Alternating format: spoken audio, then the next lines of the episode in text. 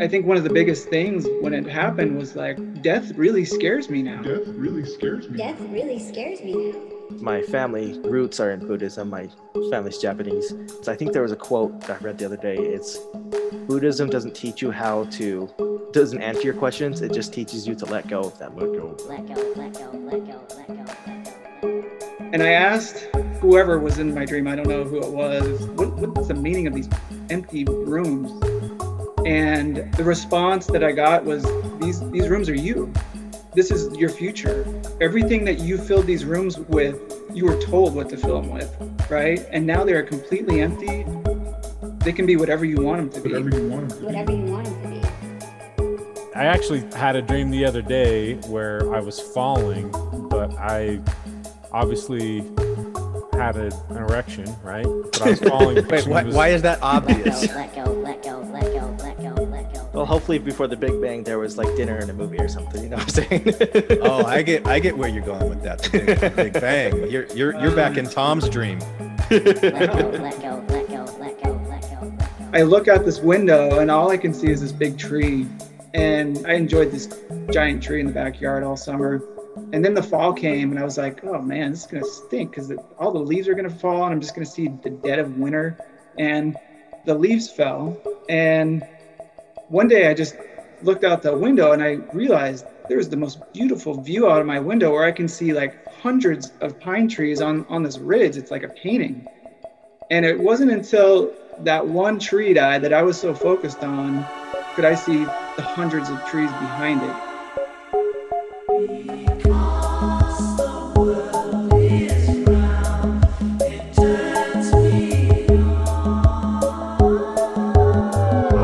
This is Infants on Thrones, Baby steps. You want someone to preach to the philosophies of men I like magical You toys. want religion, do you? mingled with humor. I don't believe in them. There will be many willing to preach to you the philosophies of men mingled with humor. We are evolving. Baby steps. You can buy anything in this world of money.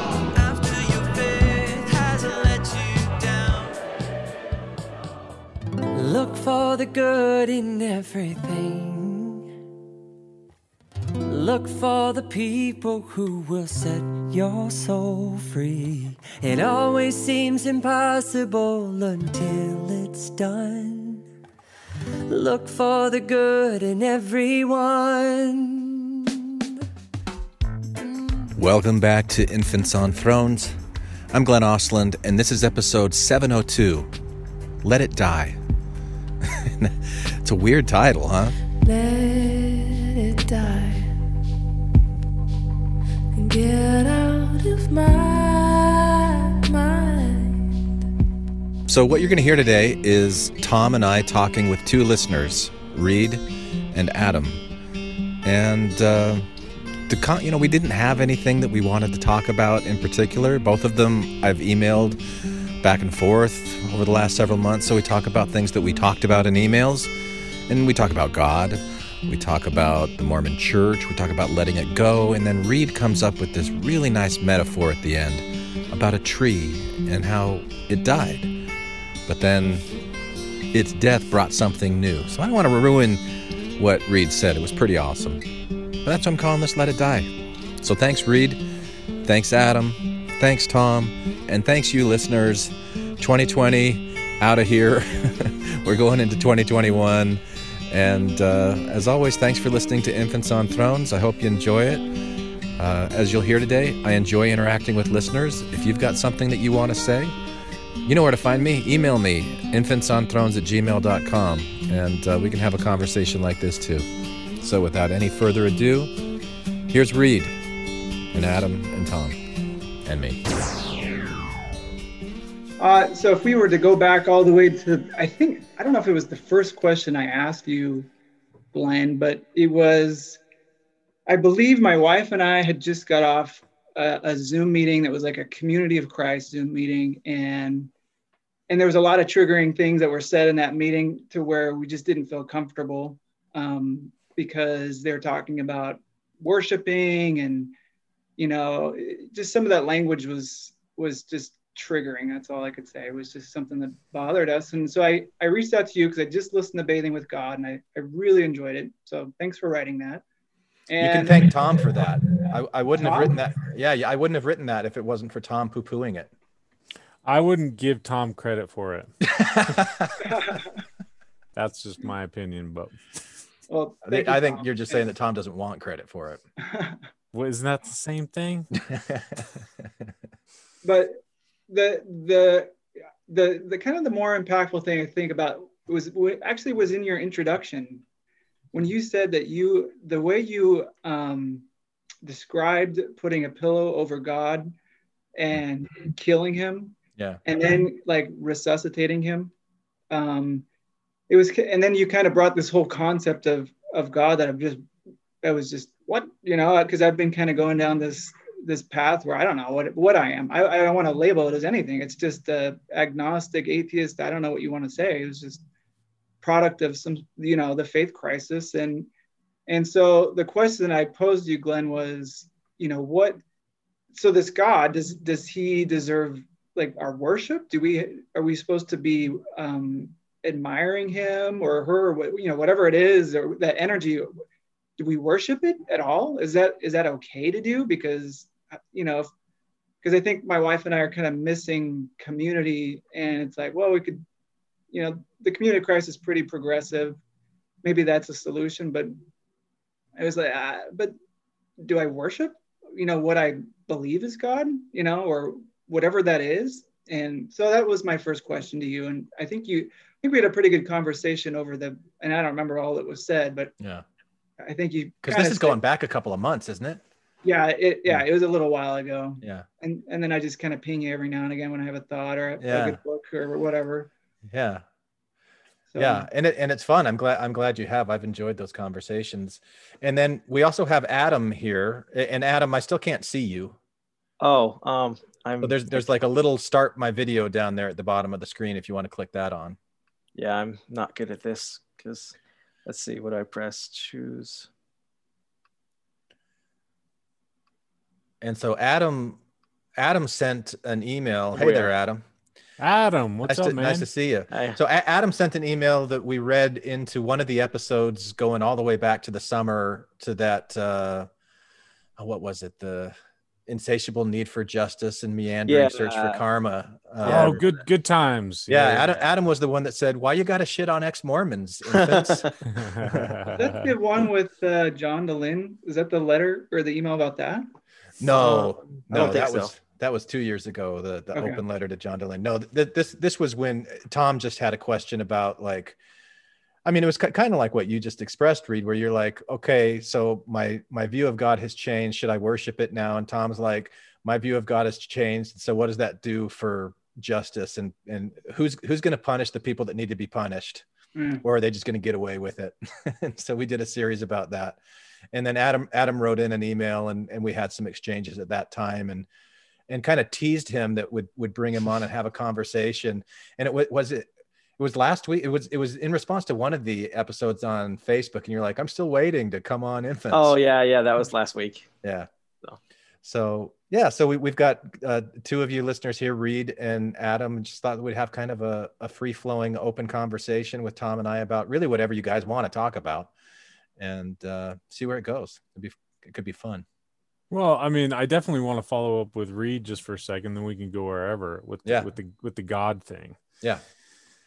Um, uh, you know, obviously, Glenn and I have been battling about this for a while, and I, I don't even know if Glenn could do a good job at defining God, especially in reference to his book.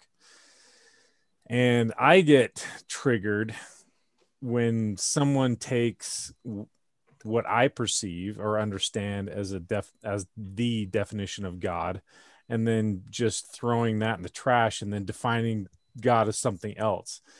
I have a, I, I usually get pretty pissy about stuff like that.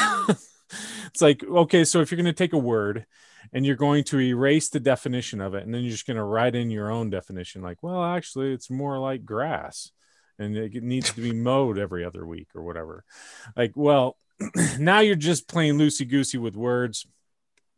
and that usually bothers me. So I guess my question to you, Reed, would be, well, as far as God is concerned, like if do you still hold on to that that term, and then how would you define it now? Is it still the same where it's like, oh, it's the thing that created us and everything else, or is it something else? Is it like more of an energy thing, or or is it so loose that you really, you know, really don't even know what to call it? I, I would say what you just said. It, it's it's so loose that I, um, you know, honestly, I'll I'll just back it up just a little bit for me. I've only been going through this what I would call faith crisis for maybe a year and a half, uh, a year where it was uh, just I feel so new to that. Like, I mean, I, I haven't been listening to your podcast for very long, and I and it's just I'm so new to it, and I feel like talking to you about this, I feel just kind of like I'm not worthy, you know, like I, I, don't, I, I feel like, you know, listening to you guys, I'm like, man, well, I wish I had insights like that. But um, so I'm still very new to, to, to what is happening in my, in my head and trying to figure it out. And all I know is everything collapsed. Right. And, mm-hmm. and I feel like what what Glenn's book did for me a little bit was just resuscitate that you know i think one of the biggest things when it happened was like death really scares me now. It it before you had this security of like well i know i know exactly where i'm going to go it's kind of like all the anti-maskers out there so well it doesn't matter to me. You know I, I, think my parents are in that camp. Well i know where i'm going so i don't need to worry. And um, i'm scared of death now or you know uh, of death and not to i guess that's double saying that but I, that's so i guess what i'm trying to say is i'm just just trying to figure out what what's out there and that's why i'm i'm listening to all kinds of podcasts i'm kind of going more you know with with the sam harris's and jordan petersons and you know all those alan watts and and just trying to get absorb as much as i can to kind of figure out I, what is it? You know, is there something? that you know, seems like there mm-hmm. but I don't. Yeah. You know, I don't. It's hard to describe. It's it's it's a. I'm trying to become more comfortable feeling as lo- as as lost as you can be. You yeah, know? yeah. That that feeling of loss. It, I wish I could tell you it gets better.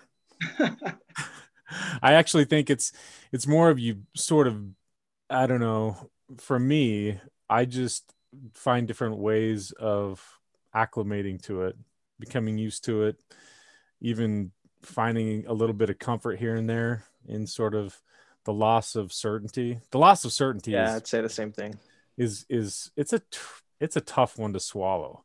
Yeah. Like I mean, even like I was at my parents this last weekend, and just the level of certainty that my dad has, I'm so envious you know he's like this is how it's going to be when i die this is what's going to happen like he has everything just lined up perfectly and i'm like i remember that. I remember what that felt like. It was awesome. Now i don't have that at all especially when like i don't know if you guys have kids. Nope. It, it's hard when you're talking to kids when because kids are looking for certainty. They need yeah, stability. They yeah. need things in their lives that make sense and you know things they can orient the world around. And you as a adult or a parent is going to tell a kid like oh yeah i don't know i don't know i don't I, you know when we die i don't, I don't know that's a that's a terrible thing to tell a kid like hey you know i really know that you want like certainty you want substance you want to know like oh yeah so when our dog died you know the dog's in a good place whatever well i mean I don't think I don't know. Uh, maybe that's a ter- it, it is. It's a it's it's not fun. Kind of sorry if I can chime in. Please. Um, it's kind of funny that you mentioned dog because I had a dream about my dog last night. Uh, she died. I don't know, like seven years ago, I think. Anyway, um, I had a dream that I met her again. You know. Oh yeah. I'm sitting there thinking like um, how happy I was, and then I think like you know that's how like religious people feel that believe in the afterlife you know i don't personally believe in anything particular but like yeah it's just kind of that sense of like wonder or naivety or whatever you know so Here, I, I would like to share just an experience I had. Um, I, I really didn't, you just did not pay attention to my dreams, and but I had this dream a couple months ago that I still think about all the time. And um, in the dream, I was in this this building that was really old, and it was huge. But if I could tell, like there would have been people, like my grandparents or something, that might have lived there. You know, it's just big building. I was going in all these rooms, and I was I couldn't see. It was huge rooms, and they were dark. And I remember putting my iPhone, you know, flashlight, trying to look around, and it was it was so big and dark that the the the, the flashlight couldn't even penetrate any of it. And I kept going room to room. I was really enjoying it. It was like a big building. It was fun to explore. And, and I and I asked what whoever was in my dream, I don't know who it was, it was semi-lucid. What what's the meaning of these empty rooms? And um, the response that I got was these these rooms are you. These this is your future. This is um, you know everything that you filled these rooms with. You were told what to fill them with, right? And now they are completely empty. They can be whatever you want them to be. And I, I laid there in bed for I woke up at like five and then I just laid there. But it was I was very comforted by the fact that those rooms are empty. And before that wouldn't have been the case. That would have scared the, the heck out of me, right? But that You could say that- hell. Yeah. Just kidding. I'm still not there yet. Um, but uh, that was for me like a, a huge turning point in the, in terms of I realized like, wow, I'm becoming more okay with without certainty. But the fact that it was a comforting dream that I was that my future was completely, you know, I don't I didn't have like a patriarchal blessing or anything to kind of guide me or anything. It was just like, no, this is the future is completely up to you right now. And those rooms are empty because they can be you you can fill them with whatever you want and you make those decisions and it had a huge kind of impact on me it was just it was a i was glad to have it it was the universe i guess reaching out and telling me it's okay you know That's actually really cool. It was a really cool dream. yeah it's the only good dream i've ever had.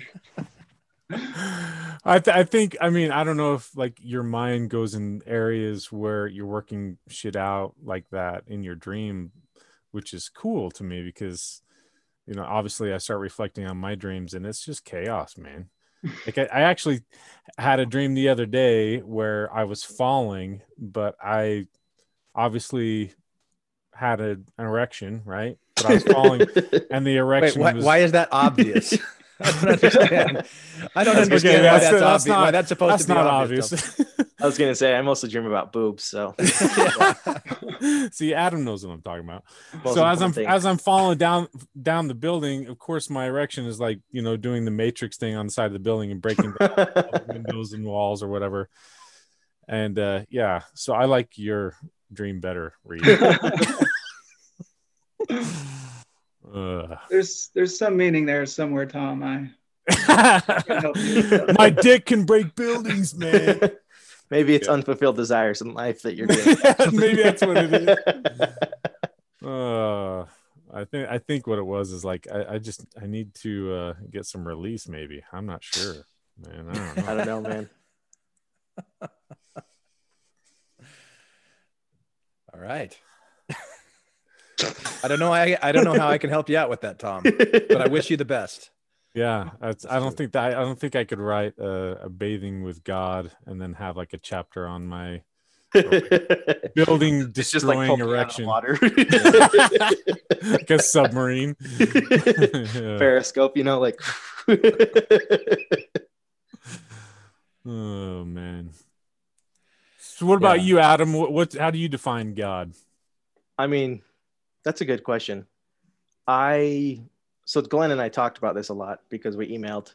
I don't really believe in like anything right now, or I don't believe in what I've been taught. So like, I I don't know. I I don't believe in God. So, um, yeah, I just Do you think there's a difference between saying I don't believe in God or I believe there is no God? Oh, for sure. Like, I'm not smart enough to know everything in the universe, obviously, and I can't like I'm just going off of my experiences, like what I've been taught, like what I've learned, you know, just since the faith crisis and stuff. Is just like the all these experiences, all these things I was told were mo- mainly coincidences and the placebo effect, and just like you know those feelings that in- instilled around emotion, you know. So that's a good question, though. I don't know how to define it. Yeah, I mean, it's, it's something that I, I thought about a, a long time ago because it's it's really just like grammatically, it's supposed to mean the same thing. Yeah, It's just where you're putting the negative. Like, I believe there is no God, or I do not believe there is a God. And and we usually express it in I don't believe there's a God, and so I don't believe anything. Like I don't have beliefs. And I like to me, I think that's kind of a delusion. Like, of course we Mhm. have beliefs. Like you're like if if you're really agnostic, then I guess you you don't have a position on whether there's a God or not, but you're kind of taking a position that a- any version of God that I've ever been told about, I don't believe that that's a real thing. I, I don't believe that that's anything more than just a story that people have made up. Um, yeah, and for me, like something that helped me accept uncertainty was studying Buddhism. mhm. um because my family uh roots are in buddhism my family's japanese um but like the thing that like helped me was to let go of those questions. I think there was a quote that i read the other day. It's buddhism doesn't teach you how to doesn't answer your questions. It just teaches you to let go of them. Hmm. meaning the things that you're trying to define your life trying to change you know you let go of that. I like that feeling of letting go of just Yeah. And that's where i'm at like like letting go of whether there's a god or not it hasn't paid my rent or my you know paid my car payments yet so i mean i'm just living my life in the moment yeah, because of God. well And now, now, now I'm playing devil's advocate. yeah, I mean, so so Tom, you said this like early early on, and I just let it slide. That that like I I didn't have like a good way of defining, or that I took I took a word like God and I said, oh, it's like we've like grass. gone back and forth on this, but yeah, yeah Glenn- but you really Glenn- think that i don't i haven't like done that work of saying okay why use the word god because that's the word that people usually I think you- to I for, think for a you ha- creator for something that's omniscient omnipotent yeah. omnipresent and so if you're thinking about you know the reason i made the little smart aleck quip to adam just there is because the, the way that i view and i put god in quotes because it's not any kind of god that i've ever heard but but this idea of an energy that animates and sustains all things. It's like the force in star wars. Yes. That it, it's that it's that it's it's whatever that electron field the quantum field energy the david tong theoretical physicist stuff you know this this energy that fills the entire universe that creates everything and that i think it's intelligent in in a way beyond human intelligence not not that. I don't think it's like the puppet master god that's pulling the strings. I, I think each one of us is you know like like in reed's dream we've got opportunities to make this life what we have with the the shit that comes up you know and some people have worse shit than others. We've got these parameters and these constraints to work inside of but you know that it's it's this energy that provides all of life and it's been evolving for 13.8 billion years at least into everything that we see everything that we experience and so what why are you rolling your eyes at that tom I'm not wrong. I'm not rolling. yeah you are yeah you are Well, it's mostly because like everything you're describing that doesn't necessarily sound like the definition of God as a creator. I mean, the fact that you said, "Oh, well this energy is what creates us or sustains us or whatever."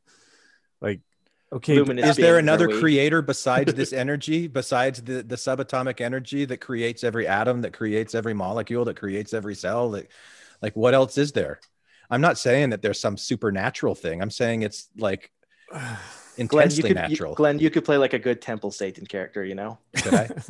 Yeah. Just like turn everything on them, you know? Well, but even going back to what Reed was saying, like, well, does this energy need our love and affection and worship? Or is it Yeah. just one of these things where it's like, well, a little acknowledgement would be pretty nice? Like, I, I don't, is that what this energy thing is? Because I, I have a tough time doing that, you know, just even saying all the energy that creates all the atoms and subparticles and everything, that's that's God. Well, that's not a thing, really. That's like, What it's do you mean like it's not a thing? It's everything. well, it you can't just put the three letter God on it. Why That not? Because now Now Because it's sound like because it's confusing because it's got so much baggage around it.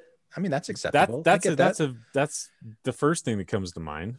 But then but so, because but so you could either you could either throw out the word God and be like, I'm just not gonna use that anymore. And anybody who's talking to me about God, it's just like, eh, it's just bullshit. I don't have to listen to them. Or or go like, oh, okay. Or so so what they're what they're getting at, what all of these stories about God have always been, it's been a way of the human mind trying to make sense of something that they just cannot make sense of.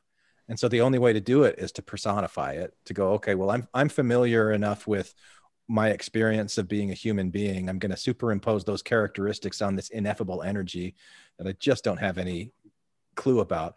But then people get so attached to these ideas that I think that's that's where problems come up. really, Yeah. See, I'm glad I'm on the show because, like, I'm listening. When I would listen in my car, I'd be like having these arguments with you Yeah. too. yeah, good.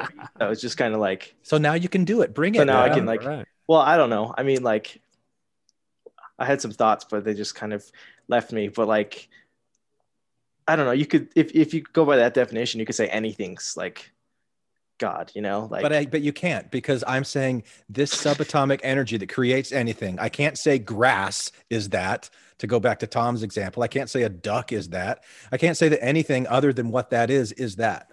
You sound like Bill Clinton when he was caught, like you know, with Monica Lewinsky. He doesn't know what the definition of definition of is is. You know what I'm saying?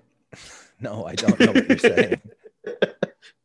Well, well, does does Tom agree that there's an energy field? And uh, to me, you're getting. It seems like you're getting caught up with the symbol, like God. God has a lot of baggage, and and, and I think we all agree on that. But is are you caught up with the symbol itself of the word, or is it, you know, is it the the energy field that he's talking about? Well, kind of, and and there is a lot of baggage around the word, and I and I hate, you know, using that word so loose that it could p- mean everything and nothing all at the same time. I hate that. But it doesn't mean nothing. It doesn't mean everything and nothing. It Anyways. just means everything. Yeah. All right. Anyway, yes, Master Yoda. But the, but the energy thing i mean i do subscribe to something like that. I mean yeah there are you know matters and atoms and particles and i mean we all know these things exist. But then there's so many questions around all of that like consciousness for example awareness. You know i mean i mean there's so many it's like to me those questions around consciousness and awareness those things are critical to understanding like okay so we're self-aware but all this energy and the particles and everything they made all these other things. You know if you go back to religion like well yeah we made all these things to for you guys because you guys are the self-aware creatures. So you're the elevated creatures over everything else. Kind That's of why- sometimes. that's why you guys get to eat at KFC and whatever because they're the lower whatever and you can mow, mow your lawns and whatever Why don't I, I didn't follow that? I think he's talking about having domain over all living things or something like that. yeah right because we were The top predator. But that's just that's just ego.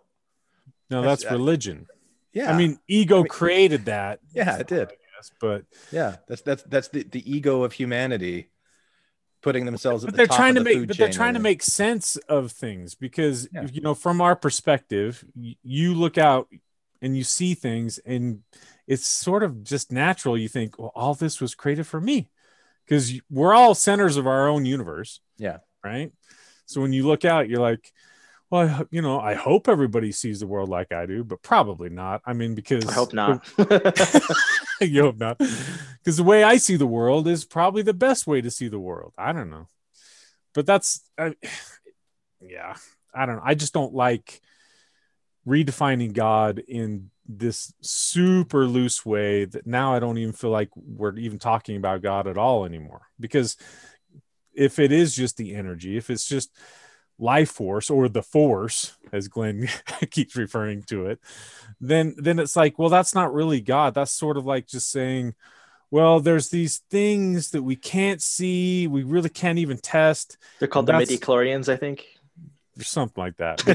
They, they, but they created everything and then just things happen and you know. Well, I mean, I think that the uh, other words that you could use instead of God is nature or the universe Mhm. or I don't know, like source energy. I, th- there, there's other kinds of words that you could use for it. You don't have to use the word God. But then nobody can make money off of that. You know what I'm saying? but Is that what it's about? Making money? I think so, at least from my experience. Yeah, but what, what what created the source energy exactly. Okay. Heavenly grandfather, not heavenly father, heavenly grandfather, I think. Yeah, I mean, th- so so um, Brian Greene was on uh, Joe Rogan earlier this year, the the theoretical physicist Brian Greene, and and and Joe Rogan asked him what what was before the Big Bang. Did you did any of you guys listen to that? Yeah, I listened to that. Oh my gosh, that's such a it was such a great great interview.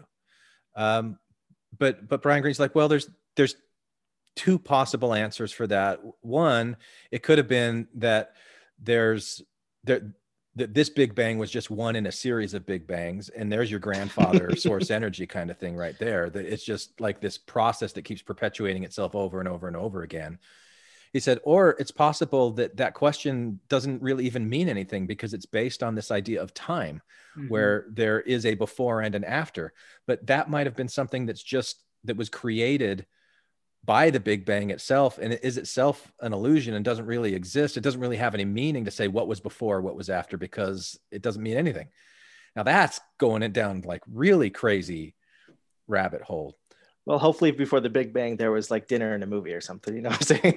for who you tell me. oh i get i get where you're going with that the big, the big bang you're you're you're back in tom's dream trying to have sex with buildings trying to have sex with buildings I mean, I'm sure some serial killer somewhere has done it. So yeah So here's here's the one the one issue I had with the force, the what the way Glenn's describing it, Hmm.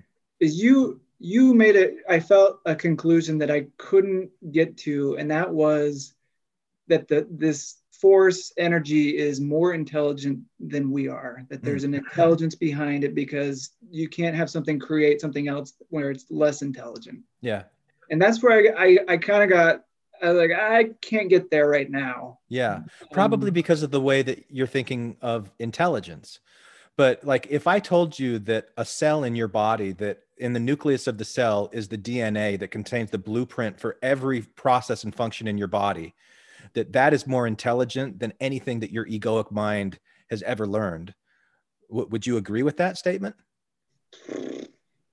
Uh, I don't know. That's hard to say 'cause because that's- how can I get out? Of, yeah, I don't know. because when i'm talking about intelligence that that's what i mean i'm i'm, I'm talking about you know at, at- at at that cellular level we, we have trillions of cells in our bodies right now that are communicating with each other that is totally outside of our conscious awareness.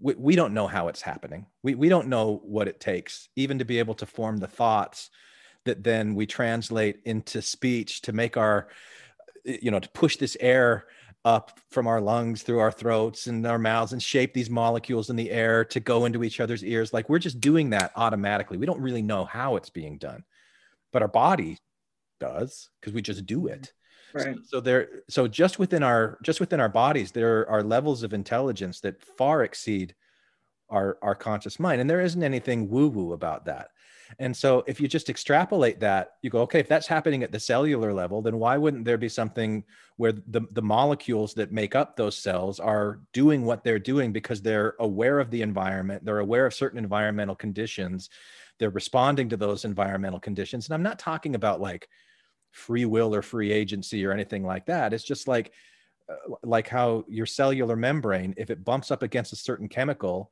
it knows whether to allow that in or to not allow that in.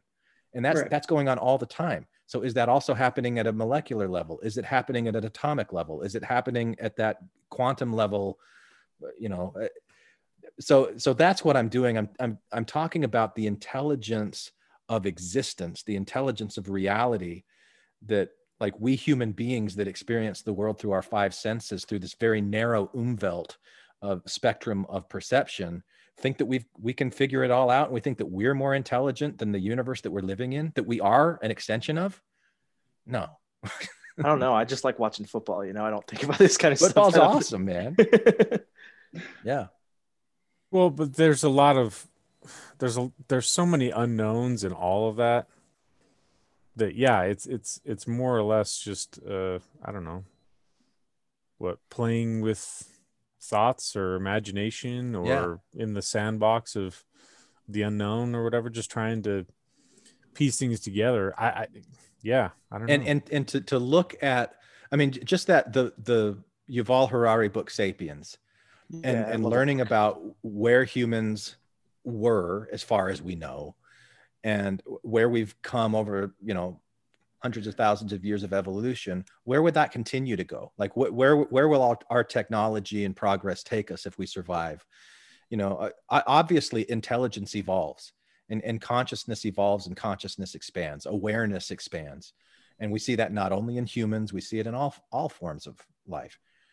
If you if you, if you want to watch an awesome documentary fantastic fungi man that was freaking mind-blowing i loved it yeah, it's in like my queue. mushrooms mushrooms are older than than humans and they're more intelligent the way that they communicate Mhm. with each other like the, the largest living organism on the planet is a mushroom you know Eh, eh, there's there's just so many things that that I, I've become aware of um, through my my interests of like my scientific interest that it's just it's it's made me think why in the world would we think that our intelligence level is the top of the the pyramid? When we when we are energy that has been evolving since the time of the big bang for 13.8 billion years in every single cell of our body it's doing that. And we're just the we're just this very small part of our nervous system that scans the environment through our physical senses and tries to make some sense and meaning of it in these minds that are still evolving is just yeah, that's and all this all of this stuff is really cool. Like I like thinking about how, um, like thinking about it in terms of where like just a really lucky accident, you know, like the matter from the star happened to spin at a certain rate or whatever, and settled, and then life happened to find a way to evolve, you know. But I kind of when you're talking about the central intelligent like the entity or whatever or whatever you want to call it i just have problems with that because um i just don't see the use in that because if it's pulling the strings behind the scenes or something like we've talked about like the magic man wizard of but, oz that, but i'm not saying anything about a magic man that's pulling the strings behind the scenes Yeah, but I think this is where that conversation tends to tilt. Is like, then we talk about like how um, everything is like communicating, interacting, which a lot of stuff is. But I just, I don't know. That's where you lose me. It's like, well even the happy accident though i mean it, Yeah. the, the happy accident is based upon natural laws right sure, sure, and and and so you would expect that those natural laws would respond the same way It- you know it's it's it's energy in the form of matter that's responding to its environment and whatever its environment is doing it's responding in a certain way whether you're talking about uh, a, a star um, or you're talking about a planet or you're, you're you know like what whatever you're talking about spinning in orbit it there, there are these patterns of nature that are these forces like gravity and the electromagnetic force and other things that are interacting with each other. And when there's a certain force and certain resistance it does certain things you know. So would all of these different ingredients come together in this one particular way that's what you're calling this like happy accident i think yeah, where where then life arises from it but but that that life is the result of something that's much older true. But again, like, it's cool to think about. But I've, it didn't help me get through a shitty day at work today. You know, it didn't help me get into school or whatever. You know, like, yeah yeah. So could it I don't so, know. so you're like- you're are, are you asking what the value is in in thinking this way or are you telling me that there's no value in thinking this way Well, I mean, I'm not saying there's no value because it's pretty cool to think about, you know. But from uh, my perspective, like, you know, I just that's why I quit religion is because all the promises it was making weren't real or valid or anything, you know. Like, I just, I don't know. Yeah. okay do you want me to respond to that or do we want to turn this over to somebody else for a little while give, give somebody else the football to run with I don't really have too much to You don't know? add. yeah I, I i i guess if you're saying if you're asking what what is the value in in thinking this way for for me it's it's really been this idea of everybody being connected you know everybody really being you know like you, talk about a family and being brothers and sisters and you know quite literally we're all Are you trying to teach me the plan of thing. salvation or something? This is like one of those missionary discussions. Hmm. I'm just kidding. No, because because uh, although I, I do I do like the plan of salvation in a way. that the thing that I don't like about the Mormon plan of salvation is the role that that priesthood plays and giving necessary ordinances that if you don't get them, then you're shit out of luck. I know, out of you got to come to Earth, us you know? to to to do it. Great. You know? yeah. But anyway, but this idea of of eternal progression towards like godhood or whatever as a metaphor for like consciousness evolving towards a place of love and acceptance for everybody. I like that, but I don't I don't like it when that's used as cheese for a mousetrap to try to get people to uh pay money, to pay money or time, to effort. yeah yeah just like just like to, to to mistreat other people because they're different and you think oh well we're the right way they're the wrong way and so we're justified in being shitty to people like eh, no Yeah. like that no.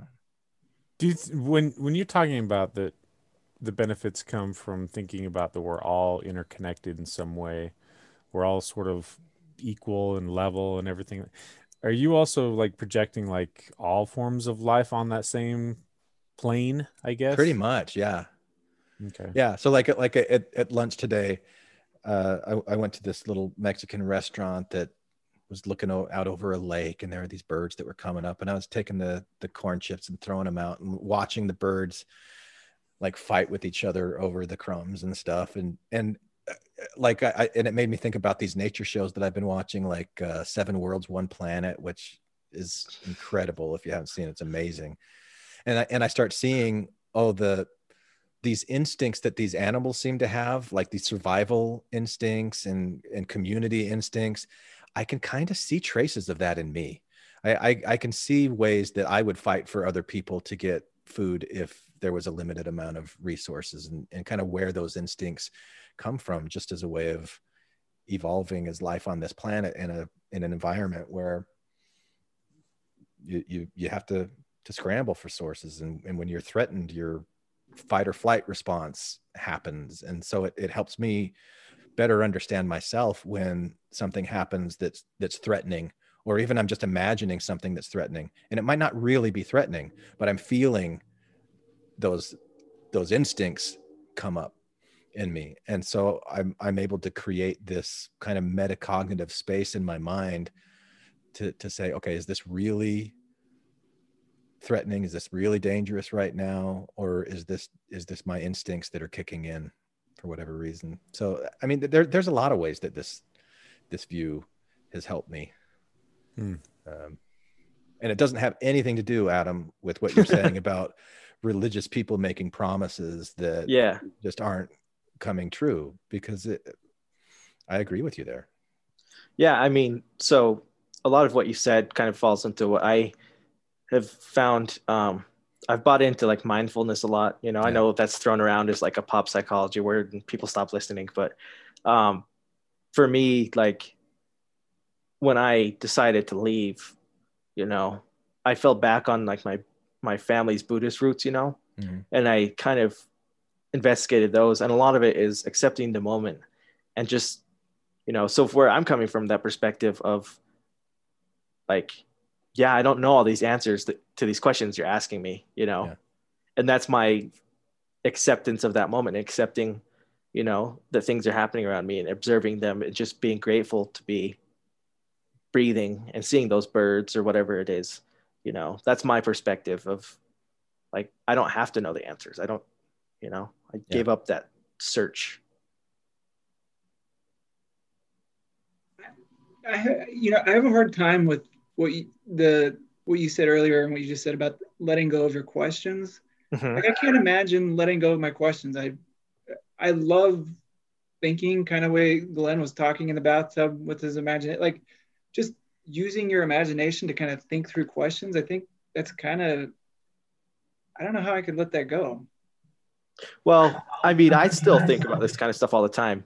And what I mean is the suffering around those questions, you know, like that's like the root of religion and why people become religious, I think, is because they want answers to questions and they suffer over them. So somebody manipulates that. So, I mean, I still have questions, I still have an imagination and stuff.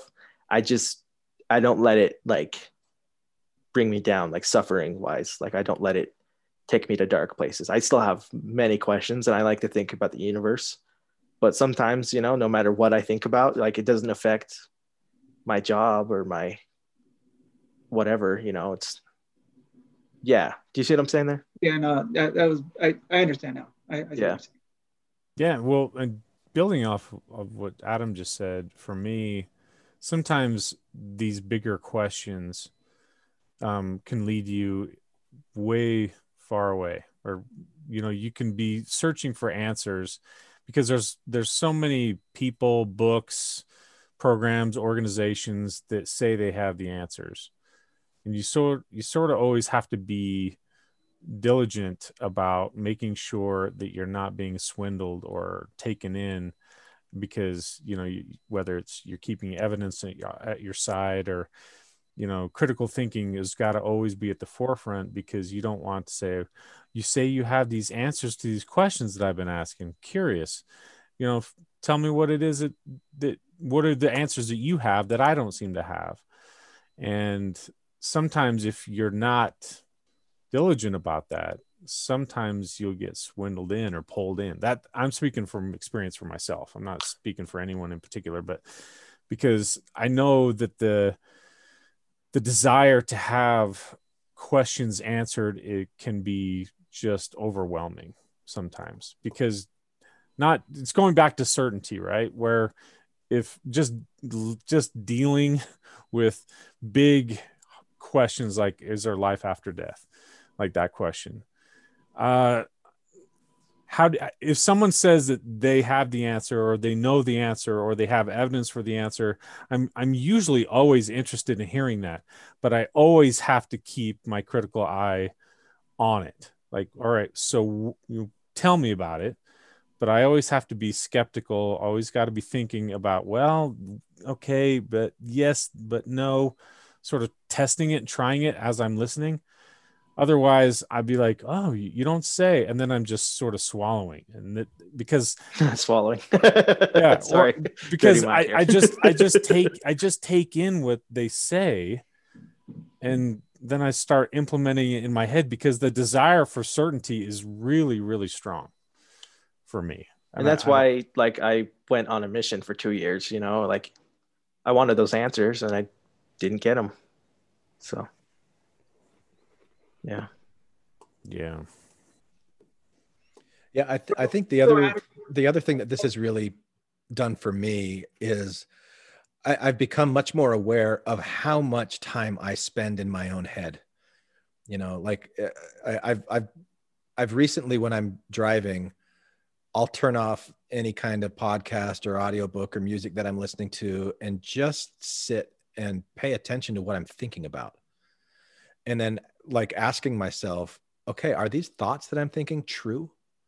you know if if i'm upset about something that happened in you know in the morning with cami or you know some interaction that i had with my mom or my dad and i'm telling myself a story about uh, they don't they don't understand me. They don't care about me or you know something like that i'm like oh what is what is this? What is this voice doing telling me these things and is this really even true? Is it is it helping me you know eh, the questions that you asked adam about like is it helping me with my job or is it helping me with school or something like th- these thoughts that i'm carrying around all the time what are they? Where are they coming from? How are they impacting my life? Because i, I don't think of myself eh, as i don't I, I guess I, I i think of myself as an extension of this energy that has been, eh, been evolved to have a brain that does what it's doing right now and and that there's like these automatic thought processes that evolved because of the environment that it was in to have like certain automated responses. And that if i'm not careful and if i'm not aware of what i'm doing then i'm just kind of like an automaton that's the result of this this brain that's been programmed through however million years of evolution to respond to my environment in certain ways.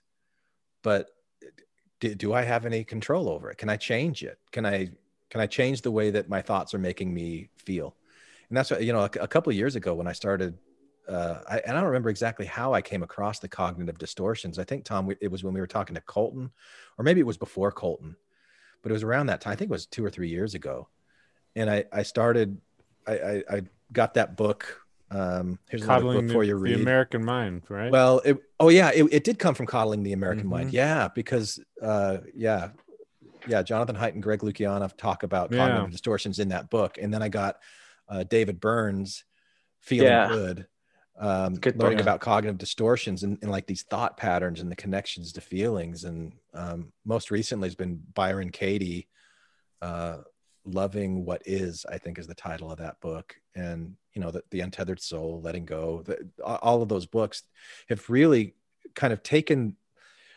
taken the conversation from like God and afterlife and all of these other kinds of things to go, okay, yeah, that's a background, that's a context for who I am in relationship to reality. But let's get down to really what's going on day to day, minute to minute, in each moment that I'm in, where I, I'm I'm like just in my own mind. It's like my I'm really I'm really only ever interacting with my own mind and that doesn't mean that there isn't reality out there in the world. It just means that everything that i am experience of reality comes in through my perception of it and is processed in my mind. And my mind has these filters that i tend to think of things in this way or that way. And it's it's like this really complicated set of computer programs this software that uh, just becoming more aware of it. I, that, I think that's what the mindfulness thing has done for me. And Yeah, for I- sure. I like it. I I, I like Yeah. thinking of the world this way. well, everything you were describing when you were driving, like, Yeah. because I've got a book on like, uh, is it running with mindfulness or something like that? Like, d- different forms of exercise, you can sort of Mhm. get in that trance too. Yeah. If you, if especially if you tune everything out, no music or anything like that, and you just start thinking like, okay, what are these thoughts or whatever, and you just get in this rhythm. And everything that you were describing sounded like different forms of meditation that I've that I've tried or experienced. It's yeah, it's very very beneficial.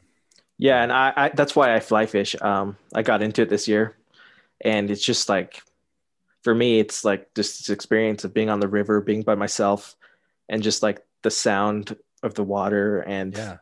just like being in nature and appreciating nature for what it is. Like it's really healing from years of kind of, I don't know what you want to call it, religious manipulation. Yeah, Well, that's one of the things I like about Buddhism and, and Eastern thought is the whole concept of nirvana, no wind, just stillness.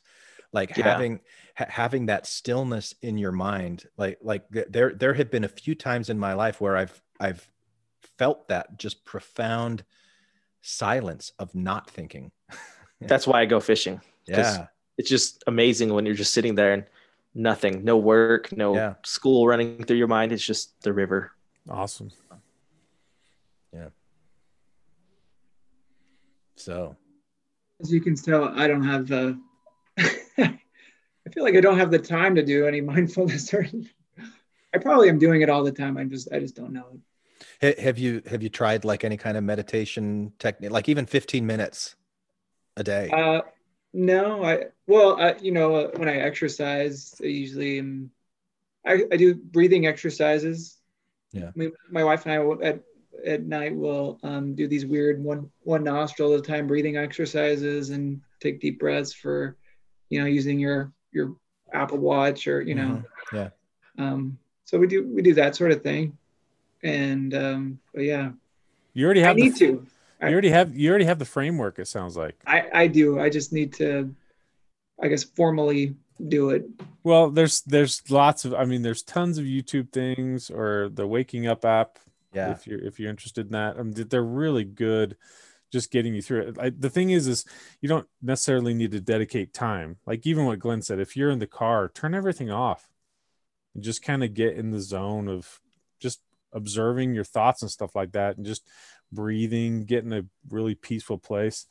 You, you'll be surprised at how often you can sort of just have that calming effect of meditating. I, I did actually do it occasionally while I'm running. Once you get in that rhythm where everything's feeling pretty good and you're not like beating yourself up too much, you're not sprinting or anything like that. If you can get in that nice place, then all of a sudden, like I can observe my thoughts as long as I turn the music off anyway. Yeah. Yeah. Sam, For Sam some people, Harris- music.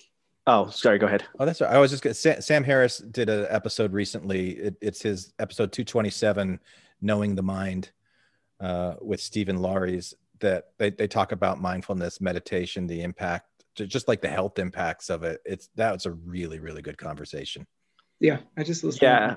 Yeah. So I think um, there's like kind of like this misconception about mindfulness that you need to take time out of your day or that people are too busy because um, so for my job, I work in, I don't want to say too much about it, but I work in a mental health facility. Um, and there's situations that are like really, they could be really traumatic, like just like people yelling and screaming and fighting and stuff. And um, mindfulness helps me to stay centered so i'm not like playing into my emotions or the anxieties coursing through my mind you know um, it's kind of more of a like a lifestyle where you don't let yourself get carried away by uh, these thoughts like glenn was saying earlier like the thoughts in your head or the emotions like you're just observing them continually. And when you're running or when you're talking to somebody you can observe in the conversation all the things that are happening around you and just be there instead of being off thinking about work or about whatever you know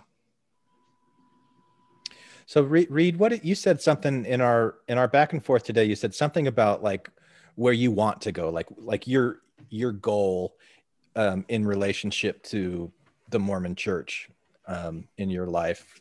C- Can you restate what what was it that you told me about that? Oh, geez. Uh, well, I guess I I see you. Uh, I remember back when you interviewed. I don't know when it, it wasn't that long ago with Bill Reel, and I got the feeling like you were just over it. You were happy. You were you don't you didn't look at the church as any sort of just this horrible thing, but it was like you know had a role in your life, and and it made you who you were, right? And and Bill kind of gave the impression that he wasn't there yet.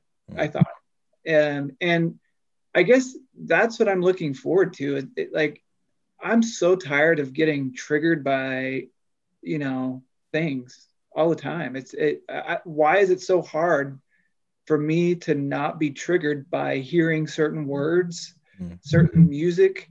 You know, the other the other night before we were going to bed, I started humming like "I want to see the temple" as a joke to my wife, and she That was would gonna trigger me. me. Right? It was why why is that tune triggering? Right?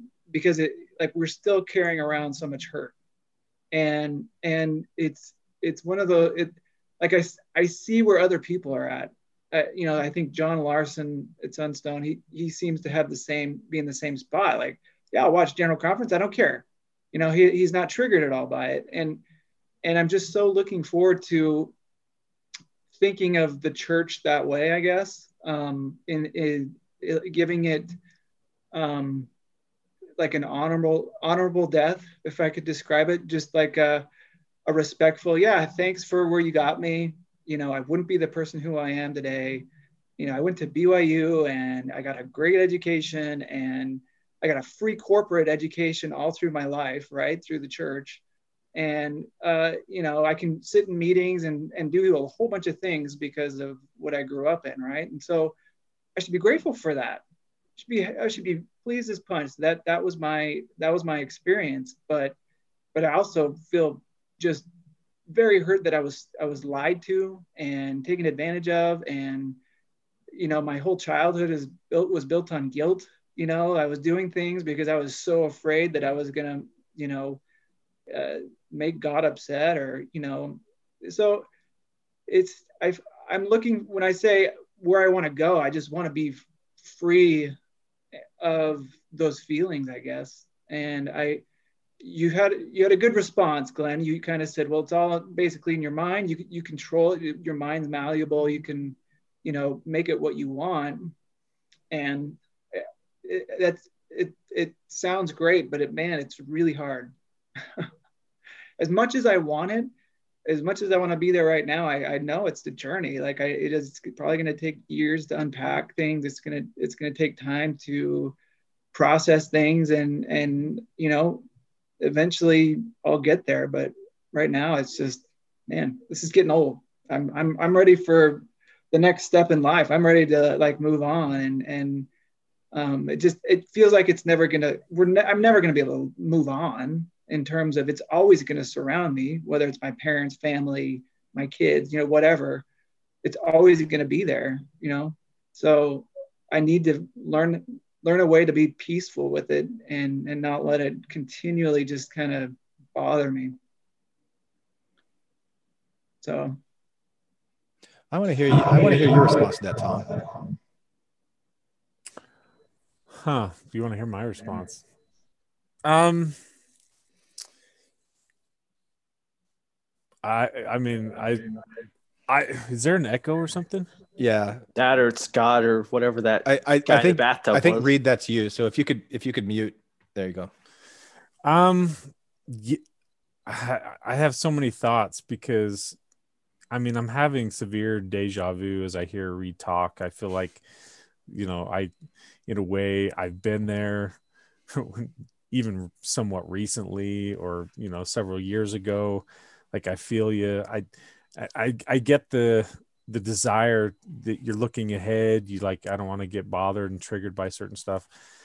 Yeah, like there's so there's there's so so much of that you were speaking you know right out of my own head there i i guess the only i don't know if i really have any advice i guess if if i could even go back and tell tom in the early crisis days instead of like trying to resist like why am i getting so triggered about stuff? I i would probably tell him like dude work through it man.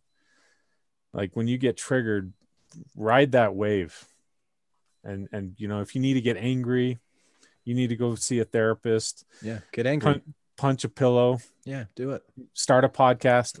Yeah, right. just do i mean i would say ride that wave out until the wind starts to stop and then the the next trigger and then the next trigger and it's going to get old and it's going to be frustrating and there's going to be waves of emotion and and you know a lot of mental energy is going to probably piss you off but i i would say rather than resist it write it out Yeah. because i think you're going to learn some really cool things about yourself in that process and there's going to be a lot of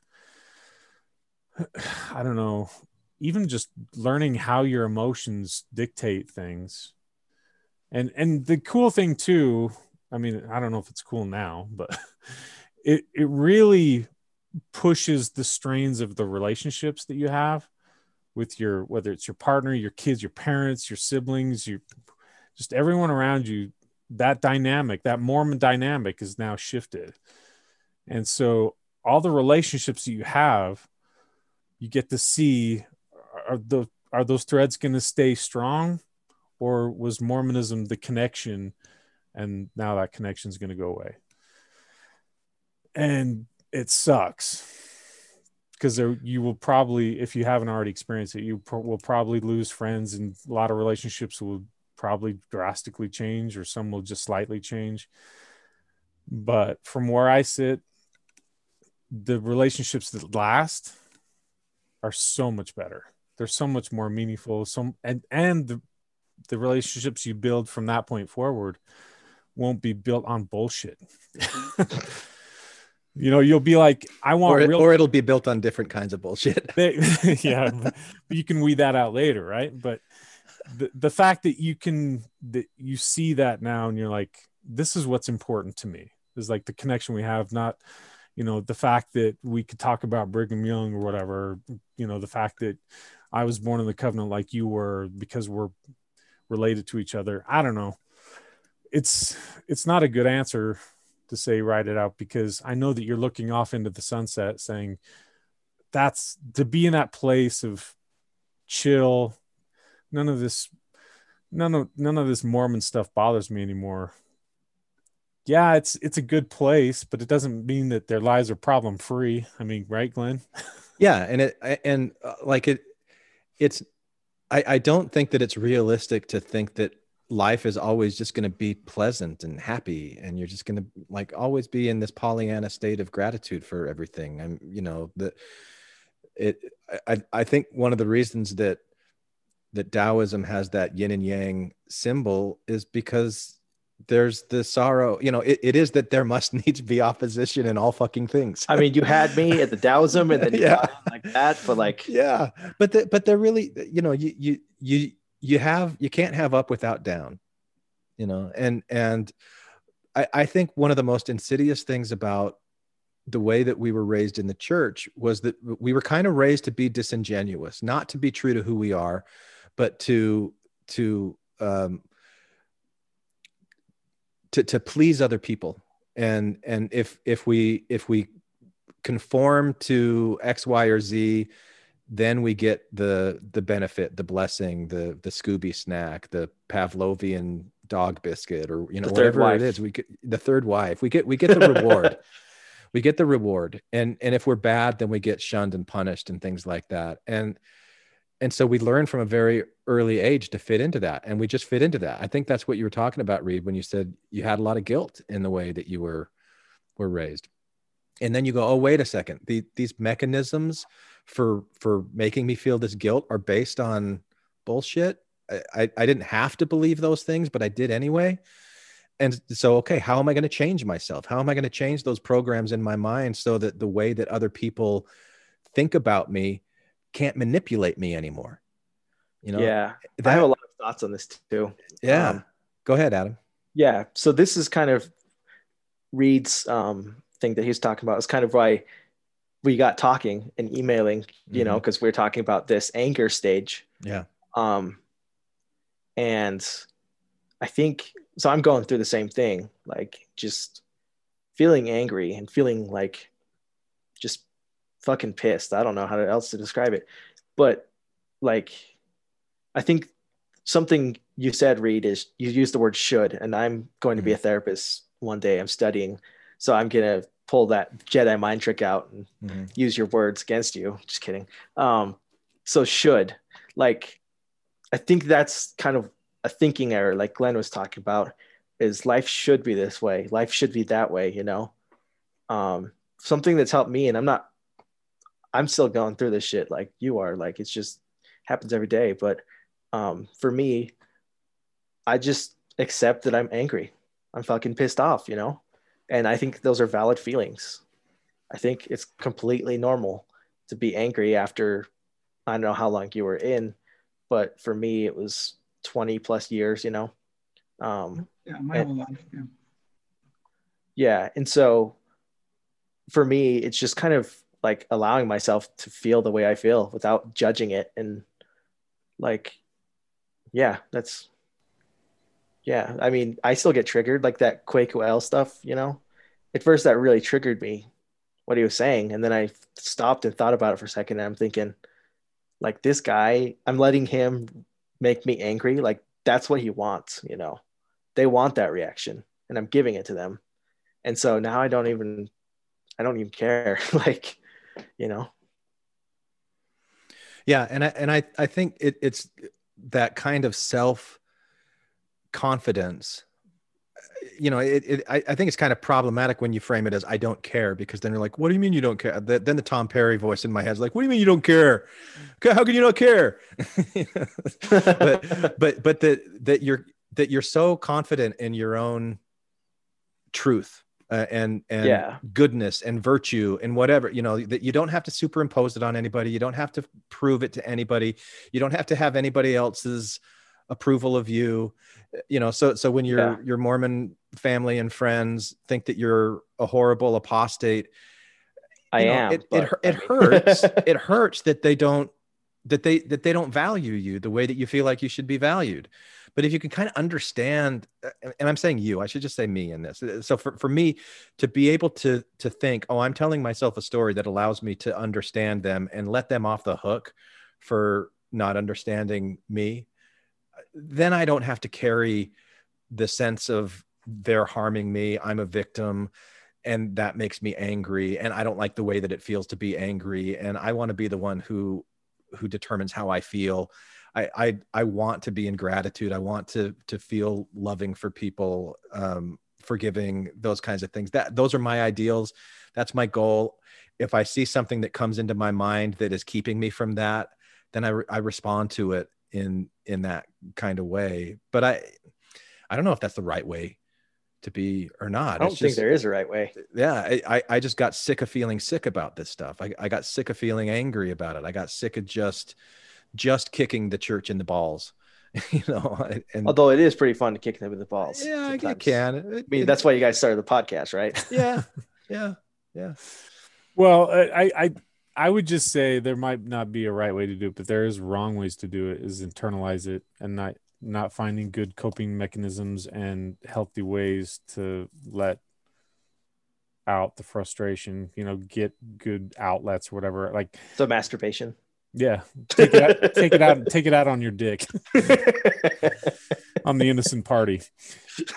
so just the other day i was cleaning out uh, one of these old lockers that i had and i had you know those black and white composition books and i was it wasn't really journaling but it was more like me outlining and writing all these responses to apologetics and you know like what i would have said about this and what i would have said about that. And like i had points and you know graphs and like little things that point to this or whatever.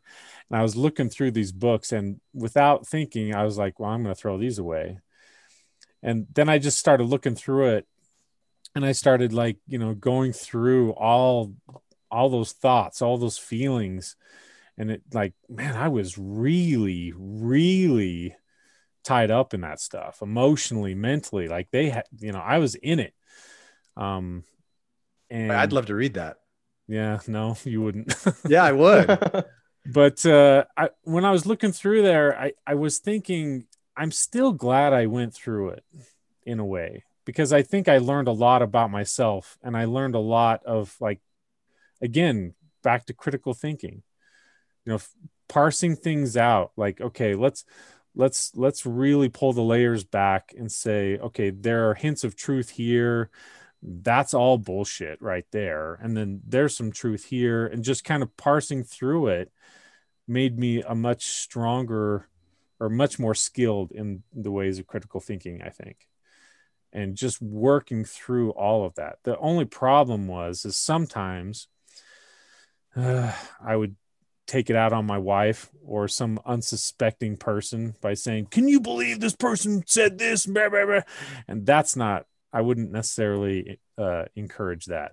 I think i think there's other you've got to find a good creative way to process shit and i don't mean just like shove it down internally and then wait for it to bubble over either you know I, there there are lots of ways to do it but that's that's my yeah, I kind of went down that rabbit hole the other day because I saw those new, um, what is it, Fair Mormon videos, you know, and it just kind of made me angry. And so I started researching, like, oh, well, they're wrong about this and that. And it's like, I'm wasting time out of my day to argue with people who believe in whatever, you know, and they're not gonna, they're not gonna change their beliefs. And so, yeah you're just you're you're and- playing yeah. mind games with yourself Yeah, basically. You're you're you're tying your own mind into Like a- knots. A and- uh, mind circle jerk like or something. you focus know? yeah focusing on those things that frustrate you and and i think until you get so tired of doing it that you go wait why am i doing this why am i spending my time doing this with this fair mormons because i saw those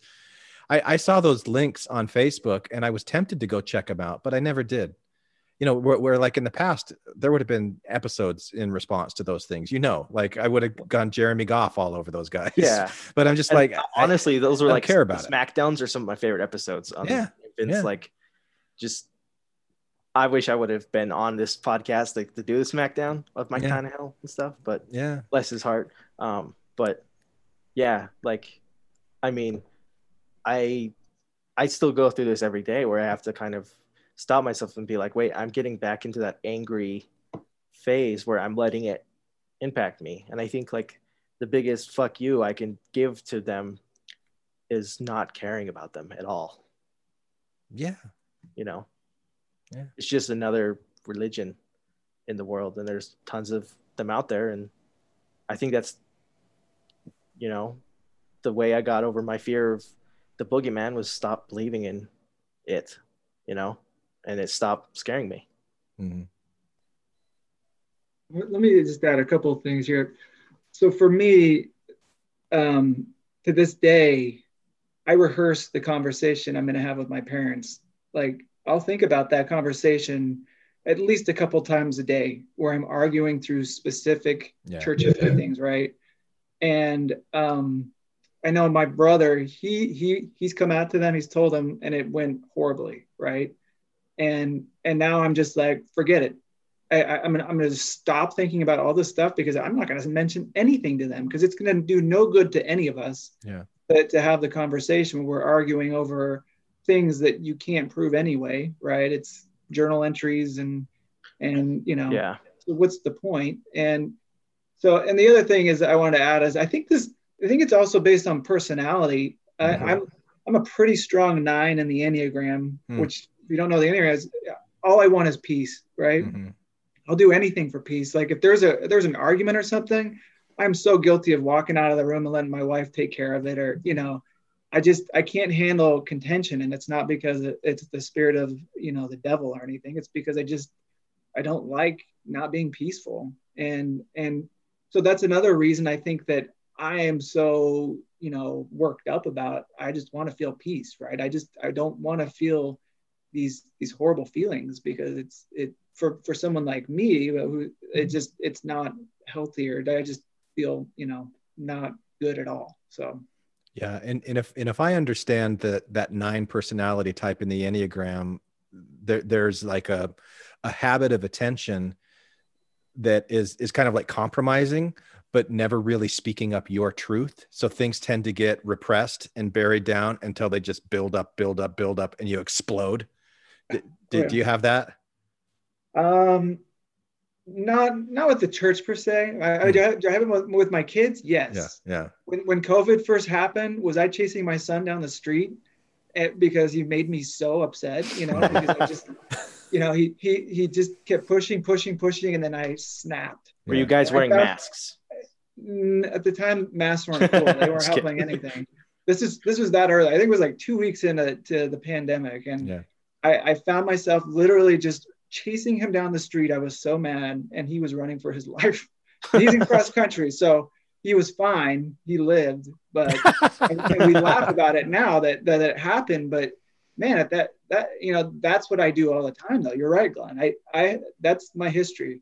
Like bury it, bury it, bury it, bury it, and and then all of a sudden it just snaps. You know, and that's what I'm a little worried about. And I'm trying to, you know, I, I need to just get rid of. I just need to be open about it. I need to like just live my truth or whatever. But at the same time, I'm scared to death of the peace that it, I'm not going to be having for a long time. Mm.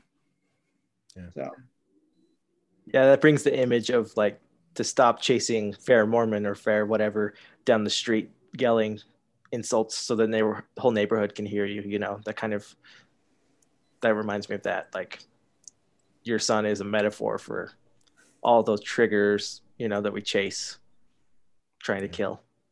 absolutely. Cool. Well, I've enjoyed the conversation, guys. Yeah, sure. this is awesome. Yeah, And- thanks for thanks for having me. Any any closing thoughts from any of you? Hmm. Don't take your frustrations out on your dick. There's self injury there. So Yeah. And and and if you dream about Keanu Reeves, you're probably going to have an erection if you're Tom. Okay, I have a I have a, a closing maybe going along what we've been talking about, being you know trying to be grateful for uh, for the church, you know. So um, the in I, I started working from home in March, like almost everyone, um, and I look out this window and all I can see is this big tree. And as March came and April started blooming, and I, I enjoyed this giant tree in the backyard all summer. And um, and then the fall came, and I was like, oh man, this is gonna stink because all the leaves are gonna fall, and I'm just gonna see the dead of winter. You know, I live kind of in the mountains, but I don't. There's there's a lot of trees around the house. So I never get to see them. And the tree, that the leaves fell, and one day I just looked out the window and I realized there was the most beautiful view out of my window where I can see like hundreds of pine trees on on this ridge. It's like a painting. And it wasn't until that one tree died that I was so focused on could I see the hundreds of trees behind it. And I, honestly, that's kind of how I feel about my journey. If I hadn't taken some of the, if I hadn't just allowed the tree to die, I would never have discovered Glenn's, you know, or Tom or, or, you know, who, whoever it might be, you know, Sam Harris, all these amazing minds and amazing ideas. And I think about that all the time. And um, that we have to allow what we know to have that honorable death in order to see what we what we don't know. And and the the you know the majest the majesty of just the the amazing information out there that we just close ourselves off to. Um, so that's kind of my happy thought. Um, That was beautiful, Reed. that was Yeah. beautiful. I'm That's gonna use that. awesome. You should So- write that down. Yeah, you So should write that. down. Awesome. Well, the what's funny is just yesterday, I you know how you have like a book of quotes, you know, sayings. Yeah. I'm always like, man, what if I could come up with a saying one day that kind of matches, you know, something really wise? I have I have nothing. I'm an accountant. I don't. I deal with numbers, and that's about it. And I don't, you know, I'm not like that. But uh, so I was thinking about it yesterday, um, and I I just wrote it. I wrote it out. It was in order in order for us to discover the unknown, the only way to discover the unknown is to um, allow the known to have an honorable death. Yeah. So meaning like we have to let what we know die, and that happens all the time. Happens every day. You know, we have new information. We have to let go of what we know and What we, move on. what we thought was new and update it with the new right. with the new whatever is that is. Yeah. And I know that's mm. kind of there, there's some nomenclature there with the church. Like it's always like I know this, I know that, and then But we're just stuck know, you there. know? Yeah, you don't know, and and then you're just frozen, right? There's no there's nothing else. It's just like this is everything, you know. But then when when that dies and you're opened up to like this giant universe that you close yourself off to, that's been the best thing about this whole experience Cool. easily is is the the absolute fascination I have with the universe and the world around me and just the amazing people that were out that are out there that I never knew about. Um, so so thank you. That's Um, awesome. Thank you, Reed. Keep keep fostering that, by the way, that sense of awe and connection, because that's, I mean, that's my favorite part of life. So yeah. yeah. I. I wish I could be as articulate in my closing arguments, but uh, I think like what, what we're talking about empty rooms, emptiness, that idea of just open space for whatever to blossom in our lives, whatever we want, you know. I think of it kind of like, you know, we've spent so long writing a book, you know, and we can't figure out the ending. We're kind of like Stephen King, you know.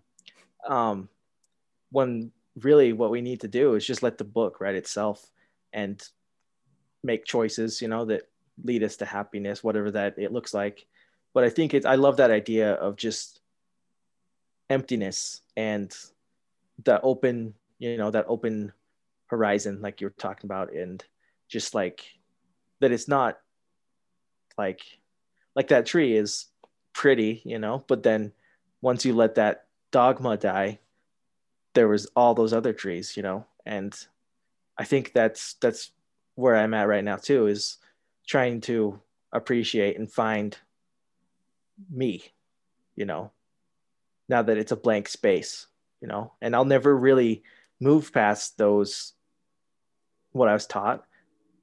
I think what I can do is learn to appreciate what my parents taught me and some of that was involved with Mormonism and some of that was involved with just our family culture, but appreciate it and let those ugly parts kind of die and focus on, you know, the backyard full of trees, you know.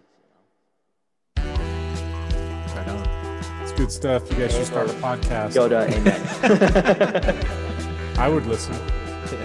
I mean, I've thought about it. Stay on that track, maybe. I mean, definitely consider it. So. Cool. All right. Night, guys. Good night, guys. Okay. Thanks for joining. Yep. Talk to you Yeah. later. Yeah. Bye. Thanks. Put down the weapons that you use against yourself. You don't need them anymore. Lay down the weapons that you use against the world. We don't need another war. Put down the weapons that you use against yourself. You don't Hi, this is Hillary. Matthew, Ryan, Carol Keith. Ashley. And I like to play bingo online while listening to Infants on Thrones. You can comment on this episode on the website, infantsonthrones.com. And if you really like what you hear, give the Quorum a five star rating and write a short review on iTunes. I did. I did. I did. Anyone for the closing prayer? My worst crime is an inside job. Dark thoughts taking over like an inside mob. I tune into the scene between the eyes and take a breath. Thank you for listening to Infants on Throne. I sit still and watch the thoughts float past me. Never mind the future, never mind what the past be. I like to jump and let the universe catch me.